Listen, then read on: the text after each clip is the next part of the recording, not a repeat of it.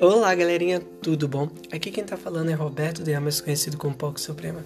Se você tá ouvindo esse podcast, você caiu aqui de paraquedas, foi atropelado por um trem-bala, ou se não, você já vem maratonando há um bom tempo esse podcast. Se sim, ou se não, muito obrigado a todos vocês que estão ouvindo.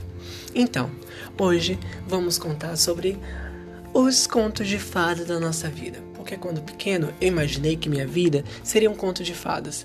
Isso assim é uma história baseada em fatos reais, de uma paixão, há um bom tempo, há um longo tempo, de várias maneiras. E sempre como eu me apaixono pelas pessoas. E sim, é, pensei que minha história seria igual da Bela Adormecida, ou da Rapunzel, ou da Cinderela, ou da Elsa com o coração congelado. Mas não, foi muito diferente. A minha história foi de um jogo de basquete, que tinha armador, ala armador, ala, ala pivô e pivô. E nessas posições de jogadores, muitas vezes eu estava muito mais para pivô do que armador. Eu era armado pela própria paixão de sentir algo por um garoto que não queria nada por mim. E sim, mais uma vez, como sempre, que você já deve ter conhecido, a POC Suprema se apaixona por algo que ela acha tão natural. Até poesias, até jogos, até cestas foi feitas. Para você ter ideia, foram mais de 11 cestas colocadas se a gente for reproduzir na questão de poesias. E sim, eu agradeço muito esse garoto.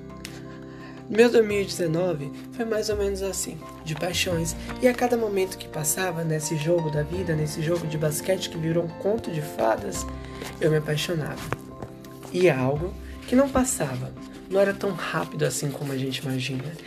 É muito simples se apaixonar, mas não é fácil parar de amar. É algo mais complicado da vida. E por mais que eu conhecia esse menino desde novo, e sim, eu já tinha jogado com ele, e ele continuou sendo esse garoto. E foram tanta poesia, tantas inscrições que eu fiquei, meu Deus, como que eu faço tudo isso? Como que eu vou chegar no tempo? Como que eu vou parar o vento? Como que eu vou andar? E eu não estava mais entre mim e entre si. Era só eu uma bola de basquete e uma cesta. Pronto. Eu só precisava fazer aquele ponto de três pontos. Só que eu estava doido e apaixonado. Era algo muito complicado. E quando você bota isso na vida de um pouco suprema, meu amor, é algo muito mais complicado ainda. Eu sei que algum de vocês já deve ter se apaixonado por um amiguinho ou por algo do tipo. E piorou eu que consigo me apaixonar mais de sete vezes a cada hora que eu acordo. É mais complicado. E se você pensar que a cada momento que passava só tentava armar um jogo, que no final eu nem sabia jogar basquete direito, só tinha levado uma bolada na cara quando eu tinha nove anos, ah, é mais complicado ainda. E sim, eu continuei me apaixonando. Por quê? Paixão era algo eu gostava muito. Era algo que eu perdoava. Era tudo isso e um pouco mais. Era felicidade. Era um nunca. Era segredos. Era Deus. Era desespero. Era espelho. Era o Gari ou Ari. Era ele. Era a outra parte. Era saudades. Era seja por favor, a conta. Meu filho. Apenas um garoto. Lucas. Bola de basquete. E sim, e uma dessas poesias foi a bola de basquete.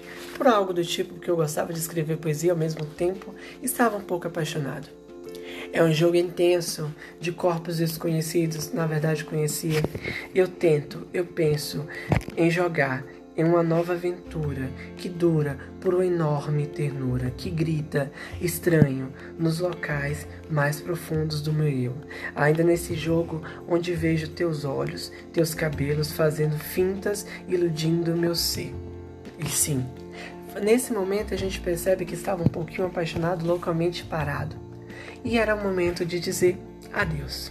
E se você gostou desse podcast, porque eu já estou encerrando ele, dessa breve história, só só compartilhar, comentar e muito obrigado.